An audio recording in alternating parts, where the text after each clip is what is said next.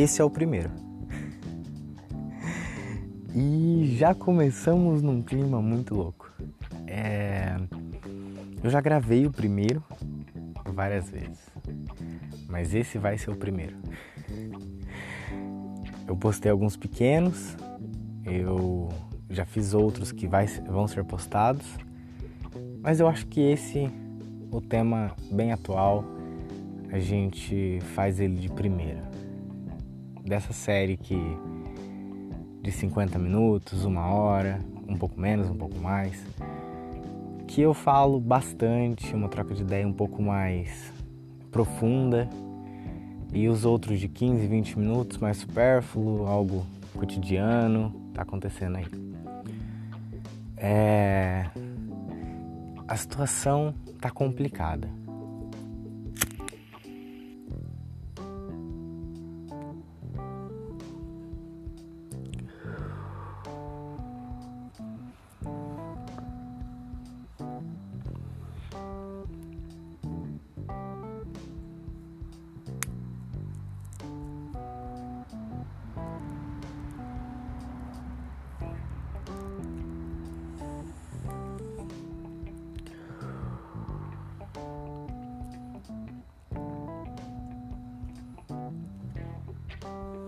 O que eu vou falar no primeiro? A gente poderia falar algo que eu gosto muito, que é de um pouco de filosofia, lidar um pouco com a existência, com Deus, questões complexas nesse sentido da vida, vamos dizer assim. Mas algo que tem chamado muito minha atenção, cara, muito, é a política.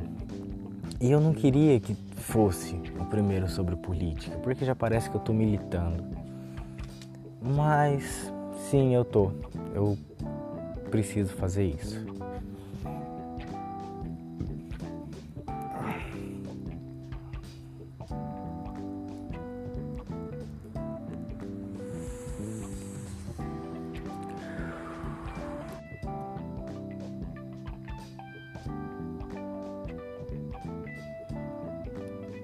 Se você não gosta, se você não se interessa por política, se você tá cansado de ouvir e se tá te deixando mal, não ouça. É melhor, vem pro próximo.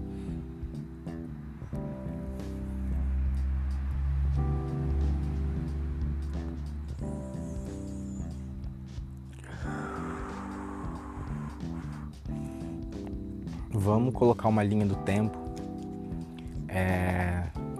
Da ditadura pra cá, em tudo que eu vou falar, alguma grande maioria das coisas tem base histórica, que eu tô falando, com fontes e tudo mais. Outras coisas que eu vou falar é achismo, e quando eu falar eu acho, então não distorcer o que eu acho com o que aconteceu.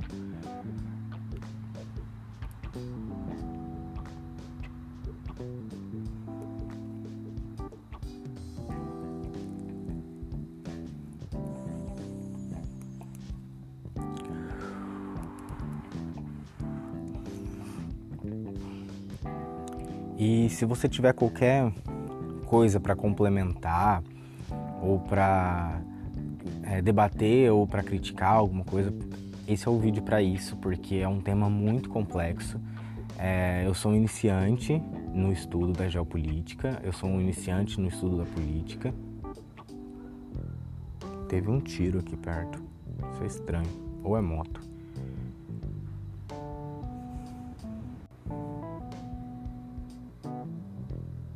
Então esse é um local aberto para a gente se comunicar e formar novas ideias, novas opiniões, porque nada é 100% verdade, tudo é falseado, tudo pode ser falseado.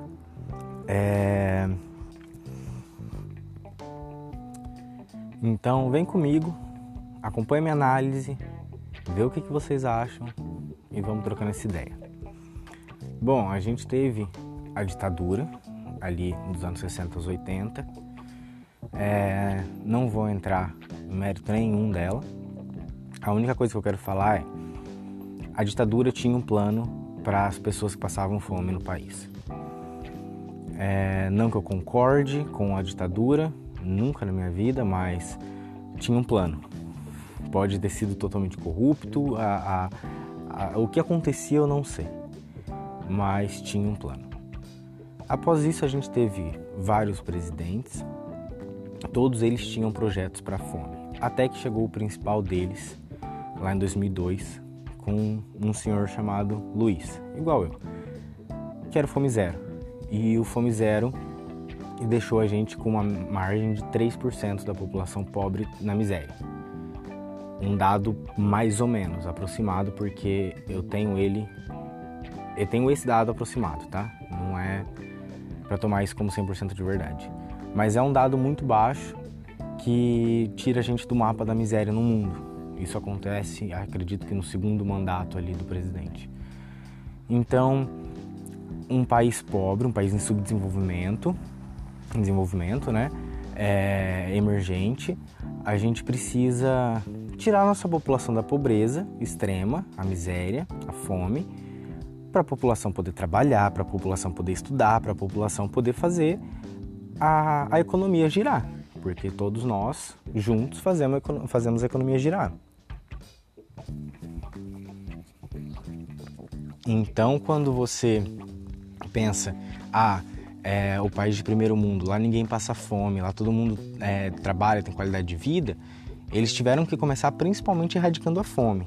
Todos eles, sem exceção. Você tem que investir em educação, você tem que investir em saúde e segurança. Só que enquanto as pessoas passarem fome, elas não precisam de mais nada além de comida, porque é algo básico para a sobrevivência, é comida. É aí que entra o movimento sem terra, o movimento dos trabalhadores sem terra, entra um monte de ONG para fazer horta comunitária, para fazer a divisão de terras, de terras herdadas. Então a gente tem alguns projetos que deveriam estar em prática para a gente não ter gente passando fome.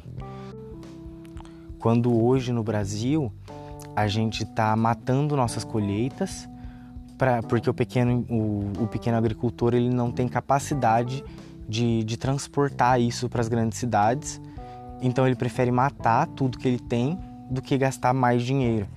Tipo assim, isso é notícia no G1 de 2020. A gente chegou num ponto que a gente está exportando soja, a gente está exportando milho, pelo dólar a quase R$6, isso é muito viável.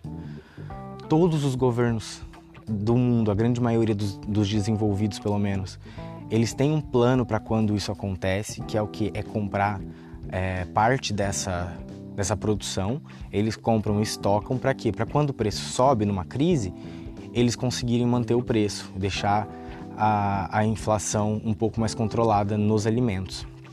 Então, a gente chegou num ponto em que a gente não tem reserva nenhuma, porque o governo não comprou reserva nenhuma, a não ser de cloroquina.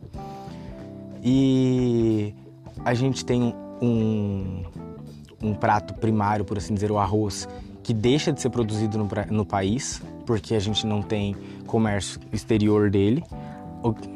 Basicamente o que a gente tem é aqui dentro, então o preço dele sobe.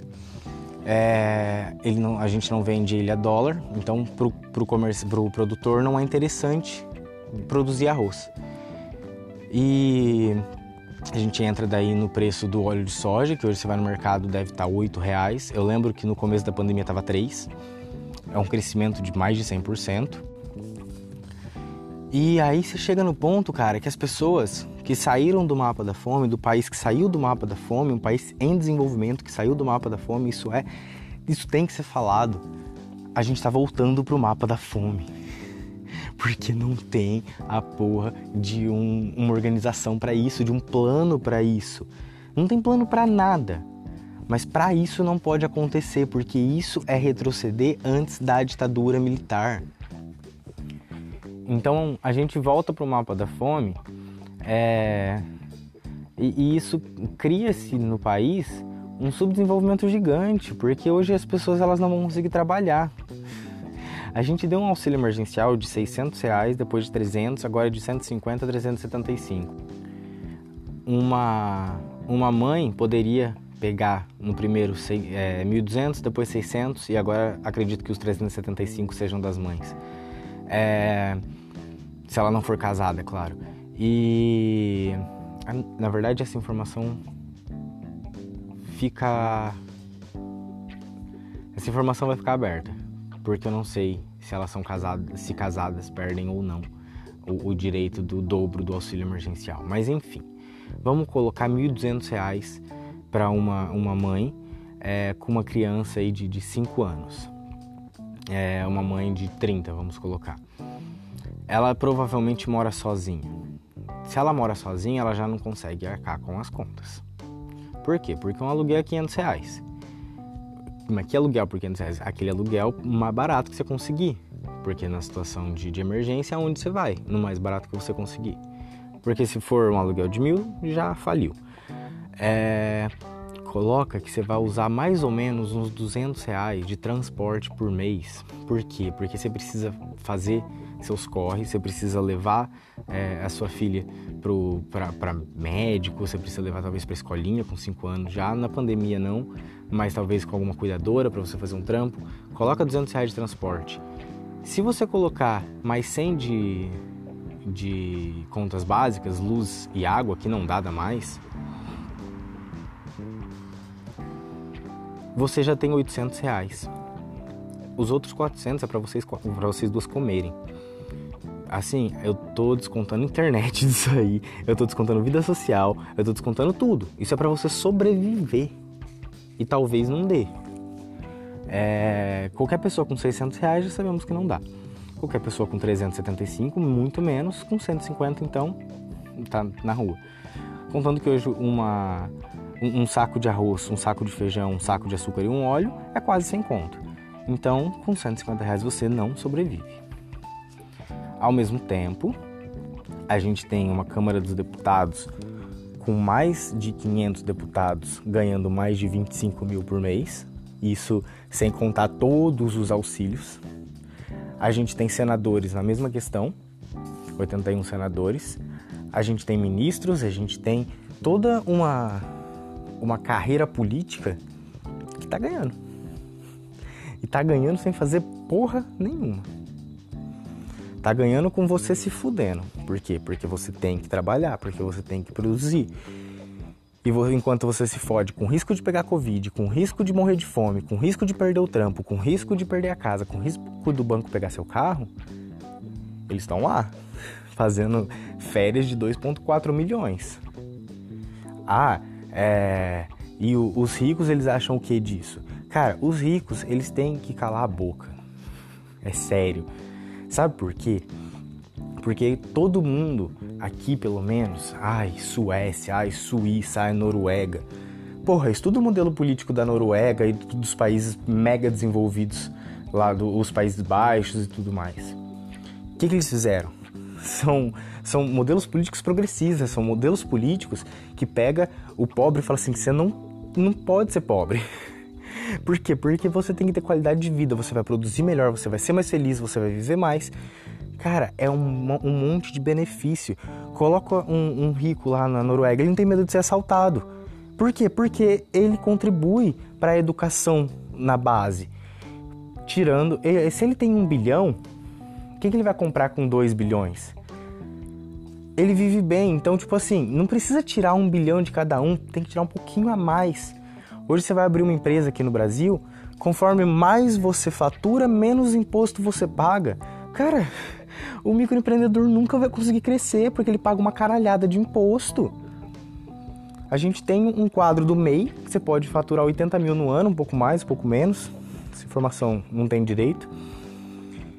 E quando depois você vai direto pro Simples Nacional, mano, 480 milhões, algo do tipo, 4,8 milhões. É ridículo, não tem um intermédio, e você continua pagando imposto. E aí o que a grande maioria das empresas fazem? Elas não emitem nota. Tá tudo errado, tá ligado? A gente tem que parar, tem que sair dessa ideia de que o rico, ele quer o nosso benefício, porque ele não quer. Você acha que você tirar o direito do trabalhador, o rico vai dar? Você acha mesmo que se o cara pode pagar menos, ele vai te pagar mais? Aí a ideia é perfeita. Não, você não vai ser registrado, então tudo que eu pagaria pro governo, eu pago pra você. Mas é mentira. É mentira, porque a gente tem uma base de salário. Não tem como isso acontecer, cara. O salário mínimo não acompanha a inflação, não acompanha reajuste. A gente tá ganhando R$1.100, tinha que ser R$1.102, e os caras não colocou R$2. Tipo assim, vocês estão entendendo a que ponto chegamos? Num país em que a gente não vai conseguir sobreviver por falta de comida. Pelo simples, pelo básico. Nenhum país no mundo quer a sua população passando fome. Pode falar de qualquer ditadura, nenhuma das ditaduras querem o pessoal passando fome. Isso tem que ser discutido. Eu tô puto. Vocês entendem? A minha risada é sempre de desespero, porque a gente fica de mãos abanando no meio de todo esse caos. É complicado a gente fazer alguma coisa, não tem muito o que ser feito, a não ser tirar ele de lá, algo que não, meio que não tá nas nossas mãos. Mas aí, eu vou falar que tá. Eu não tô convocando revolução nenhuma, mas eu tô dentro se fizerem. Vamos colocar agora uma ordem cronológica. Eu tinha falado da ditadura até aqui para falar essa questão da fome, de todos os governos. Agora vamos colocar de 2013 para cá. O que acontece em 2013? Vou acender um cigarro e vou explicar.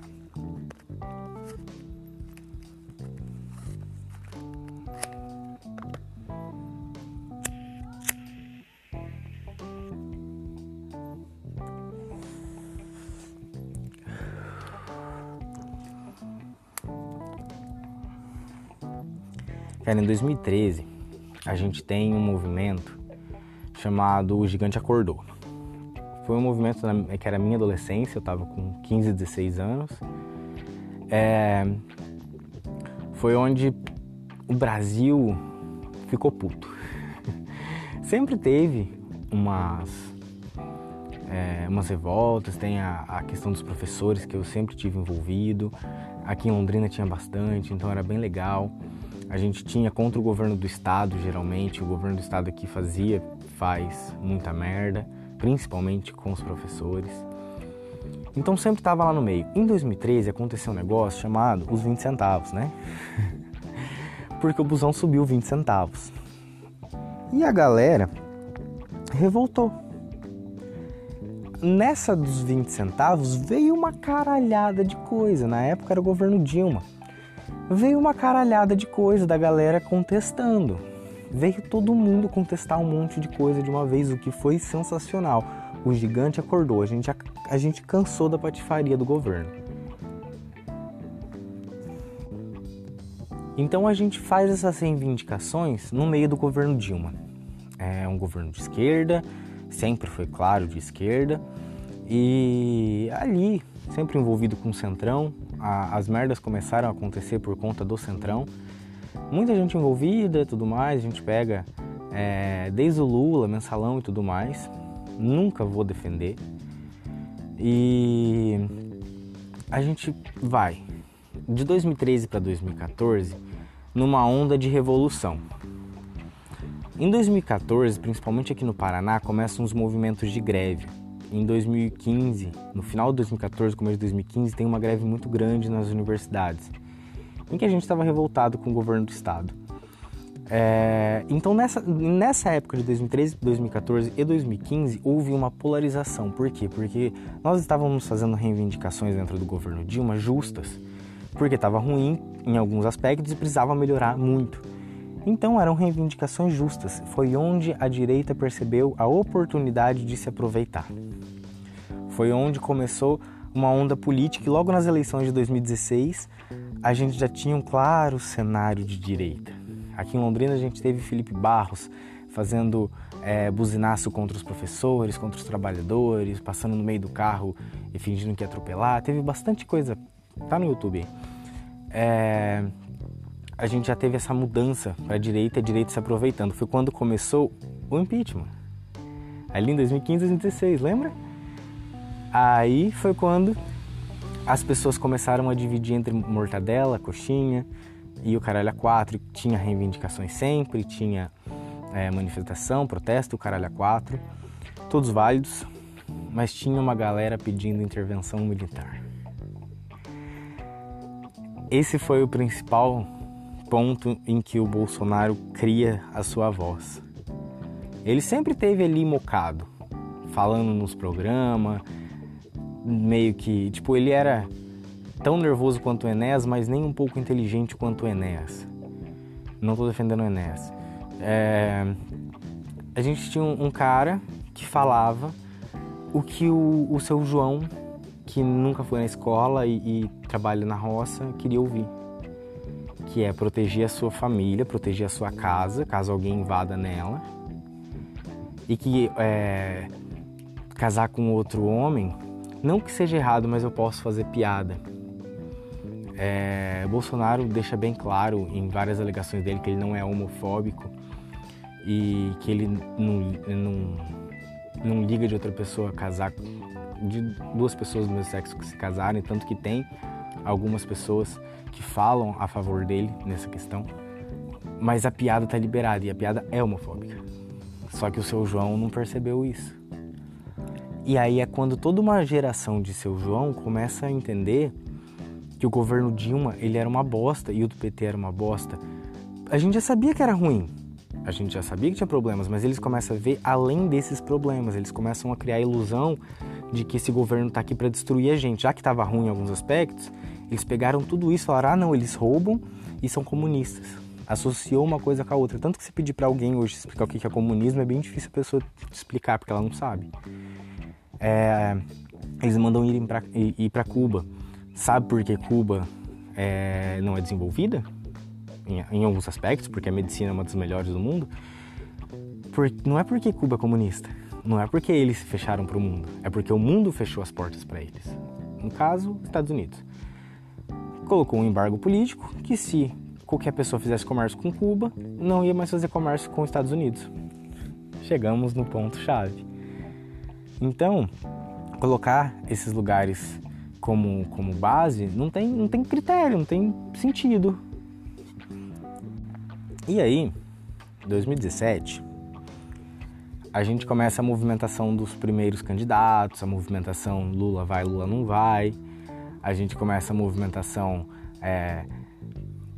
Boulos, a gente começa a movimentação Manuela Dávila, a gente começa a movimentação Ciro Gomes. Essa movimentação. Aí depois entra presidente do Banco Central, o Meirelles, entra um outro. Pessoas que a gente sabe que não ganhariam a eleição. Entra um João Amoedo, com uma ideia diferente, na verdade é a mesma ideia, mas pregando ser novo, pregando ser diferente.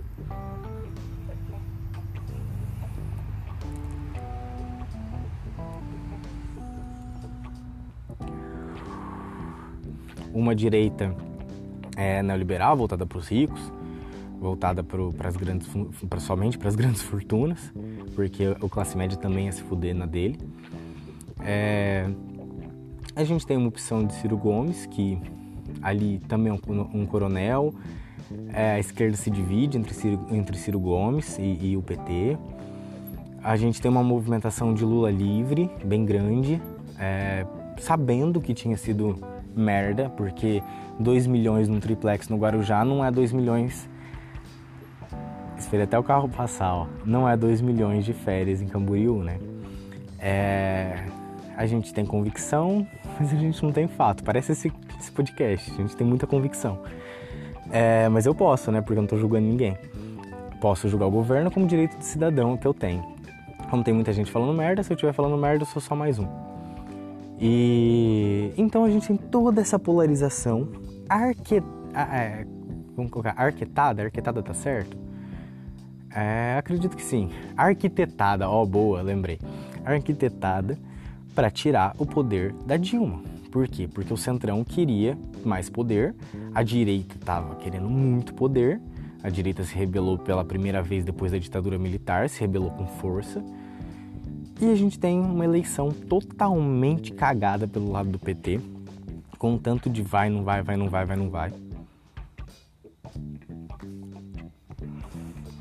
A minha opinião nessa questão era o PT não ter se candidatado. Essa era a minha opinião na época. Hoje eu não consigo falar se teria sido bom ou ruim, porque tá ruim.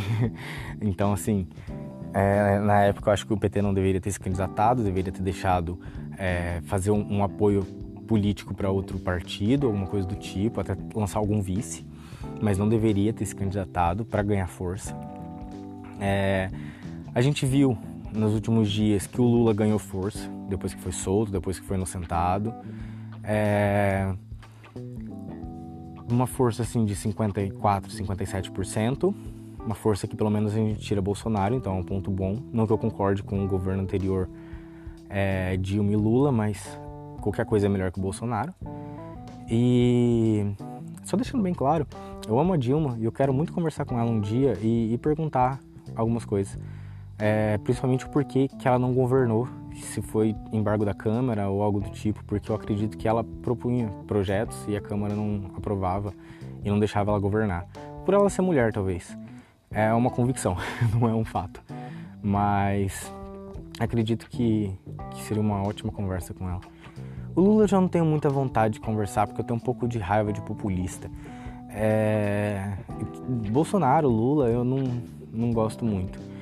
Dessas pessoas com convicção pronta e é isso, eu não concordo 100%, eu acho que tudo é um pouco de debate, tudo é um pouco de eu falo, você fala e nenhum tá realmente certo, a gente tem que se unir. Eu quero entrar num negócio agora falando do futuro, porque a gente não tem muito o que fazer nesse momento a não ser uma revolução, arrancar o presidente e fazer alguma coisa do tipo, e eu não sei se isso vai acontecer, mas o futuro, a gente tem eleição em 2022. Tá longe, mas tá perto, falta ali um ano e meio pra isso acontecer. A gente tem a chance de tirar o Bolsonaro. Eu até acredito que isso aconteça. Só que o problema é quem que vai nos representar. Porque qualquer um que entrar lá, qualquer um, representa a velha política.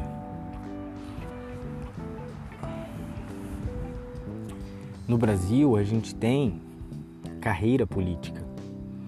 E carreira política é algo errado, porque o político, ele tem que estar lá como um serviço social. Ele está lá pela população.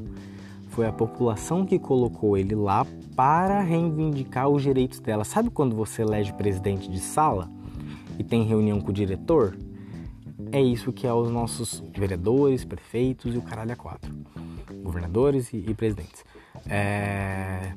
A gente coloca pessoas lá para dar voz para nossa sala. Quando tiver uma reunião com o diretor, é ele que vai decidir pela gente o que é melhor pra gente. Se a gente vai sair mais cedo, na hora do intervalo, ou se a gente vai ter uma aula e depois ir embora, ou esperar a última aula. É a gente que vai decidir junto, na base da conversa e da democracia. Quando você tá no colégio, o diretor falou, você meio que acata, porque você é criança. Quando você tá numa sociedade, você não acata, porque você colocou ele lá por um motivo e você tem que cobrar dele esse motivo. Se a gente coloca hoje o Lula, melhor que o Bolsonaro, tá? Sempre claro que eu voto em qualquer um contra o Bolsonaro e faço campanha. Talvez não Silas Malafaia, eu ficaria meio perdido se fosse os dois. Mas ok, qualquer outro eu faço campanha. Mas se a gente coloca um Lula, a gente continua com uma política velha, a gente continua com uma política talvez de corrupção, porque nada tira da minha cabeça que não tinha corrupção no governo dele, muita ainda, bastante coisa. A gente continua com a política velha, um pouco mais progressista, claro, mais bem cuidada, principalmente na questão da saúde e da miséria. Um governo de esquerda geralmente faz um pouco de projetos sociais que são bem vistos pela população. O SUS é um deles e o SUS é uma maravilha do... Nossa, sei lá, se a gente não tivesse SUS a gente tava fudido. Um país desse tamanho, tem uma capilaridade desse jeito igual o SUS, cara, é sensacional na real. Você ser atendido, sei lá, mano, se arrancou sua unha, tá ligado? Você pode ser atendido ali no postinho de graça. E se você tiver um câncer, você é tratado de graça. Se você tiver AIDS, toma um coquetel de graça. Então, é de graça a saúde pública. Isso é sensacional, cara. Eu falo isso com prazer, porque eu fiz algumas matérias de políticas públicas, de psicologia e saúde, de psicologia hospitalar.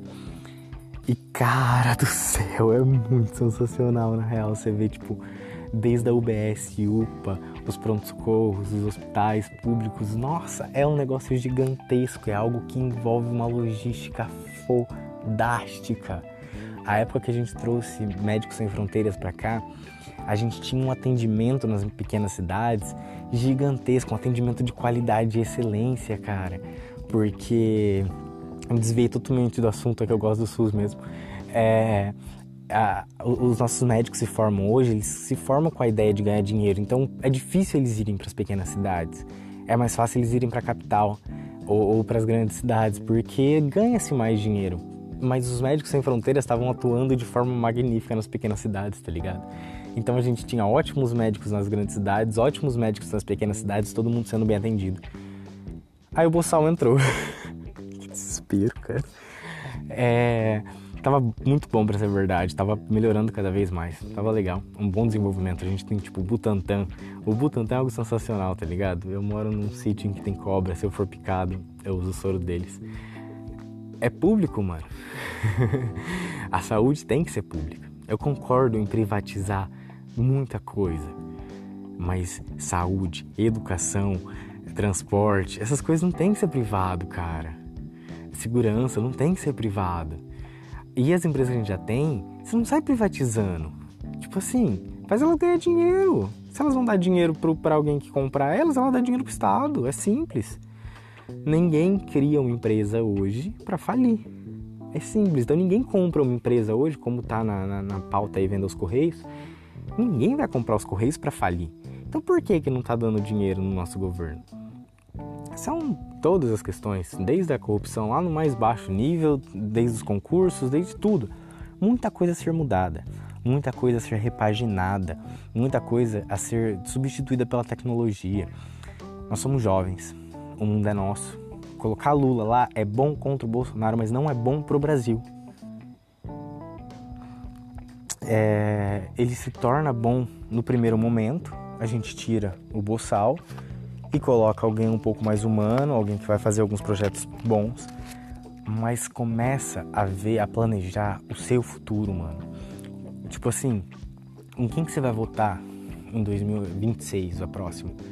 Em quem que você vai votar em 2024 para governador e governador não, para prefeito e vereador? Começa a pensar nessas questões. Por quê? Porque a gente precisa desenvolver. A gente não pode ficar da forma que tá. A gente regrediu a antes da ditadura. A gente precisa de algo que vai revolucionar dentro do Brasil. Porque senão, mano, a gente vai cada vez piorar. Se entra Lula, depois entra, sei lá, José Serra, ou foda-se, qualquer um da velha política. A gente tá fudido, cara. A gente nunca vai desenvolver, porque sempre vai ter esse jeitinho deles que já tá implantado. Precisa entrar alguém com culhão o suficiente pra desmontar tudo. E eu acredito na força do jovem.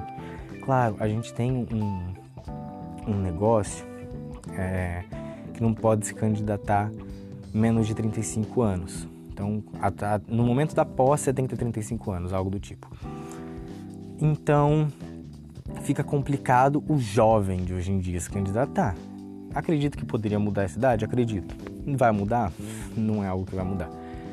Mas, se a gente começasse a colocar a gente com a cabeça jovem lá em cima, dos seus 35, 40 anos, que são jovens, a gente já começaria a fazer alguma coisa diferente. Então, pensa nisso. Porque tá uma bosta. Eu não queria estar falando desse jeito com vocês. Eu não queria que esse fosse o primeiro desse jeito. Porque eu queria estar falando sobre a existência, sobre filosofia. Acho muito mais legal. Mas a política, ela é sensacional. Ela é imprescindível. E é ela que a gente vai seguir ela o resto da vida. A gente precisa entender. A gente precisa estar no meio. Não precisa necessariamente ser político, mas a gente tem que estar no meio do debate. É uma democracia. A democracia se constrói com pessoas que pensam diferente e conversam entre si. Eu acredito que eu me fiz entender. Tem muita coisa a ser falada, é um tema muito complexo. Esse é o primeiro. E isso vai isso vai ser destrinchado nas próximas trocas de ideia. Eu sempre vou estar falando sobre política. é algo que precisa ser conversado, é algo que precisa ser manejado de uma forma um pouco mais social e menos elitizada. A gente precisa voltar até a Grécia Antiga, se for preciso, a sentar numa praça e trocar uma ideia sobre política.